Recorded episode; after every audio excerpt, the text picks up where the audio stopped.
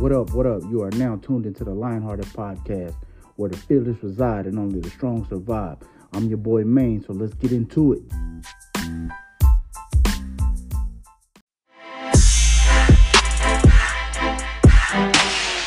Right out the gate, I think it's only right to talk about the big game.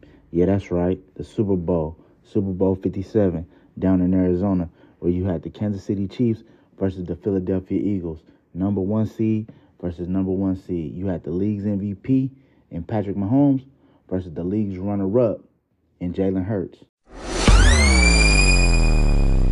I think it's important to note how these teams first got here. Before the season started, you had Patrick Mahomes coming out the AFC West, who we all thought was going to be the toughest division in the league given the quarterback play. You had Russell Wilson, Justin Herbert, Derek Carr, and of course Patrick Mahomes. Then there was the other side of the coin. You had the NFC East, who let's be honest, over the years, over the last few years, we didn't have much expectations. You probably had the Cowboys or the Eagles at the top of that division. The winner would be 9 and 8 or over 500 barely if that. That's what we all thought. But man, was we wrong. Not only did the Eagles take the top seed in the NFC, but the Cowboys, as well as the Giants, all made it to the playoffs. And to be honest, the team in Washington was not that bad. The most impressive part of this all was Jalen Hurts. I mean, during the offseason, he received so much slander, so much noise from the media that, oh, he wasn't the guy, he couldn't get it done, etc., etc. I mean, Patrick Mahomes, what he did was great, given that he lost his most important weapon, in my opinion. Tyreek Hill going down to the Dolphins, that was a big loss, or so we thought. And then they had a bunch of one year guys come in. You had Juju Smith Schuster, you had Mar- Mar- Marquez Valdes Scantling, and so on and so forth. They were just getting people off the scrap heap just put just to fill a team, it seemed like. But they never missed a beat. And meanwhile, in the NFC, you had Jalen Hurts carving up the NFC like it wasn't nothing. You know, there were so many doubters. Oh, the competition. Oh, they hadn't played this person. They hadn't played the 49ers, who many thought was the best team in the NFC. But then, when we seen them play in the playoffs, even though some freaky things happened with injuries and so forth, they got down to their fourth string quarterback. But my, what I always say is you play who's on the schedule because whoever in front of you, you got to take them down. Both teams had obstacles in their way, made it through the conferences. That's what was the most impressive part to me. Then you had the aspect of, even though they were both young quarterbacks, Patrick Mahomes had been there and done that. So we knew kind of what to expect from him. Jalen Hurts was kind of the unknown. But one thing they both had in common going into this game, they both had major injuries for a quarterback. Patrick Mahomes not the most mobile quarterback, but an ankle injury can mess up your plant leg and all that, and it can just mess off your timing when it comes to throwing. And then Jalen Hurts, he had the shoulder injury. Yes, he's known more for his legs, but this year he has been great in the pocket with the weapons that the Philadelphia GM has put around him. So we was wondering after missing the last two games of the season, and we saw how badly the Eagles offense struggled without Jalen Hurts and how valuable he actually was to the team, we wonder how he would fare in this big game. He did so so up until this point, but the Super Bowl is where it matters most. So it didn't matter what you did in the divisional round or the NFC championship game. This is where it counts. This is where you make your name. Patrick Mahomes had already been here. He had already lost one, he had already won one. Now it was on Jalen Hurts to stake his claim make his name, and prove all the doubters wrong.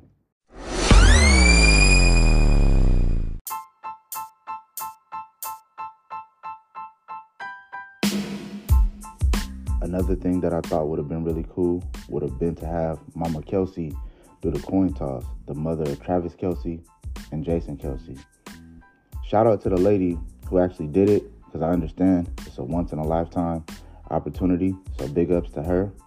But if you have the mother of two brothers playing against each other for the first time ever in the Super Bowl, what better way to cap off the story than to have her do the coin flip? I mean, mother can't lose either way. I've talked about the quarterback matchup, Mahomes versus Hurts, but there's other pieces to this equation as well. You got the receiving cores of the Chiefs and Eagles. For the Eagles, you got AJ Brown and DeVonta Smith, and for the Chiefs, you got Juju Smith-Schuster and you got MVS on the other side. That was going to play a big role within this game. Then you have that tight end matchup, the greatest tight end in the league today, in my opinion, and Travis Kelce versus kind of an unknown, especially in a game of this magnitude, in Dallas Goedert.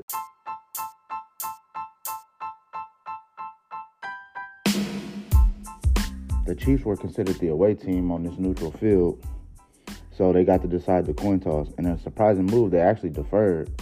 Me personally, I thought they would take the ball and strike while the iron was hot, put that high powered offense on the field, and put the Eagles back on their heels and have them playing catch up the rest of the game. Because we all know once Mahomes get a lead, it's hard to come back on the Chiefs. Even with that sometimes defense that they have, but in the playoffs, they usually step up. But this time they decided to put their defense on the field first. I guess they didn't have faith in the offense of the Eagles in this moment. But Jalen Hurts, to his credit, he went down the field like a surgeon, using his arms as well as his legs, throwing to different receivers, even hit the tight end on a big play to keep the chains moving.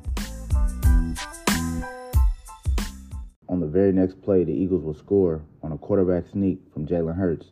Now, with the score being 7 to 0, now the ball will be in Patrick Mahomes' hands for the first time with an opportunity to match. Just like he has done many times before, Patrick Mahomes ties the game at 7 to 7 when he hits Travis Kelce down the right seam for the tying touchdown. Now, after the tying score, the Kansas City defense seems to be juiced up because they get a key stop on Philly. At this point, that's when you start to worry, like, uh oh, they didn't score, they didn't answer. The touchdown by Mahomes, now Mahomes is going to go up 14 to 7, but that's not exactly what happened right away. Now, what happened next?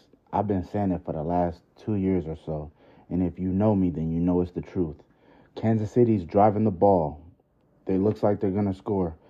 Philly gets a key stop on third down, and it sets up a field goal kick. And what does the kicker do? He does what kickers do. Shanks the field goal, and Philly gets the stop. Kickers do not belong in the NFL. I repeat, kickers do not belong in the NFL, in my opinion.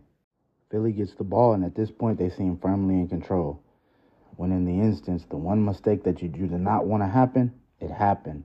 Jalen Hurts loses control of the ball, and Kansas City picks up the fumble. And not only do they recover the fumble, they score a touchdown and turn it into six, ultimately seven points.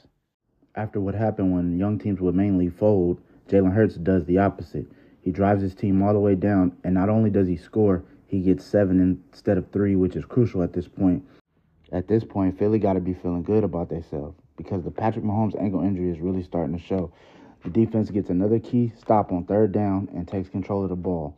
Philly drives down. They can only muster up a field goal, but they still take a 10 point lead with them into halftime.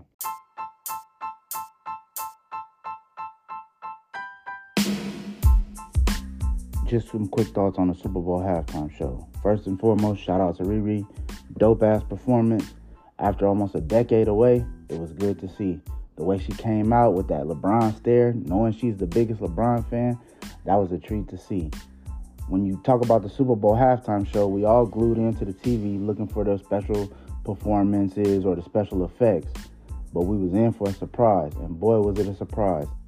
On this day of the Super Bowl, her first performance back, Rihanna drops a bombshell. She reveals to the world that she is pregnant with her second child. Now, I've seen a lot of people on social media with their little corny comments and corny posts, and it's crazy because it was mostly men. Last time I checked, a man can't carry no baby, so we don't know what it's like. So all we can do is salute and say congratulations, and it was good to have you back, Ree. Now coming into the second half, Patrick Mahomes started to look like his old self again. Ankle injury aside, he started making plays, rolling out, getting outside the pocket, making all those crazy throws.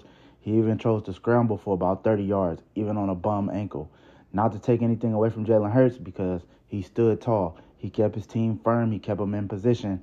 But at this point, this is when the experience starts to take over.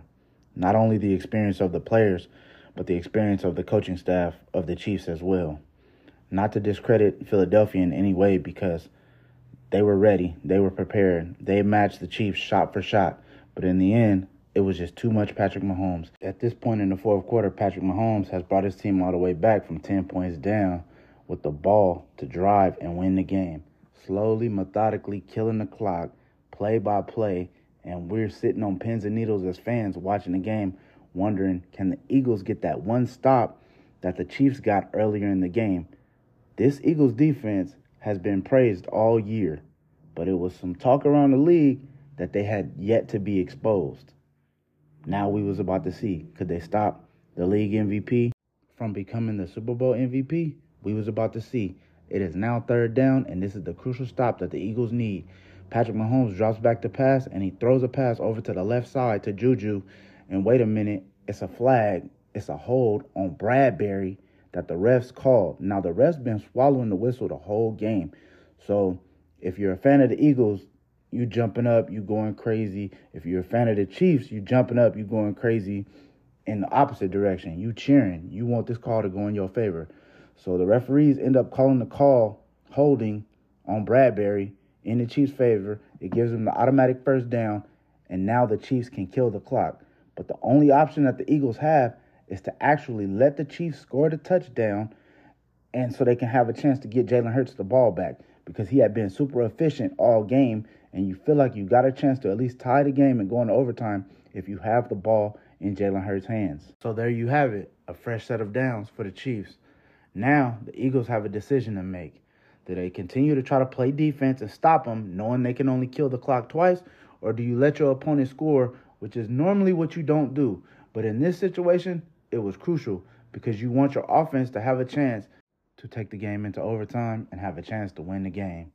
But to the Chiefs' credit, Andy Reid chooses to run the ball to the left sideline and the running back in a Legends move that will be remembered forever. Instead of scoring in the Super Bowl, he chose to lay down for the betterment of the team in bounds so the clock will continue to run.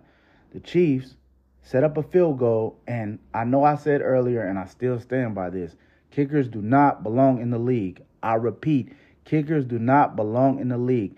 But they set up their kicker Butker for the game-winning field goal, and to his credit, he did come through. So there you have it. After a year full of build-up, you got the Kansas City Chiefs, the champions in the end. Patrick Mahomes, Super Bowl MVP. The Chiefs win the game 38 to 35. Shout out to Philadelphia. They played their heart out. The game had a great flow to it. It was a great watch. I would definitely want to see that matchup again. Like I said, congratulations to the Chiefs. And even as a Denver Bronco fan, a diehard Denver Bronco fan, that's hard for me to say. But in the end, real recognize real. So shout out to the Chiefs. Salute to Patrick Mahomes. Salute to Jalen Hurts. Congratulations to Andy Reid and Nick Sirianni. Keep doing what you're doing, bro. You did a great job this year with the Eagles. Nobody expected it, but you definitely got them there.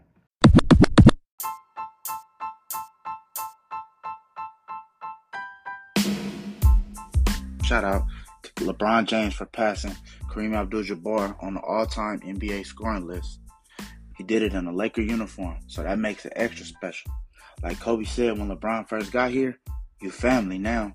So yeah, instead of pitting them against each other, what we need to do from this point forward is appreciate greatness because it only comes around every once in a while. Unless you're a Laker fan, then it comes around all the time. Salute, LeBron. Your record it will never be broken.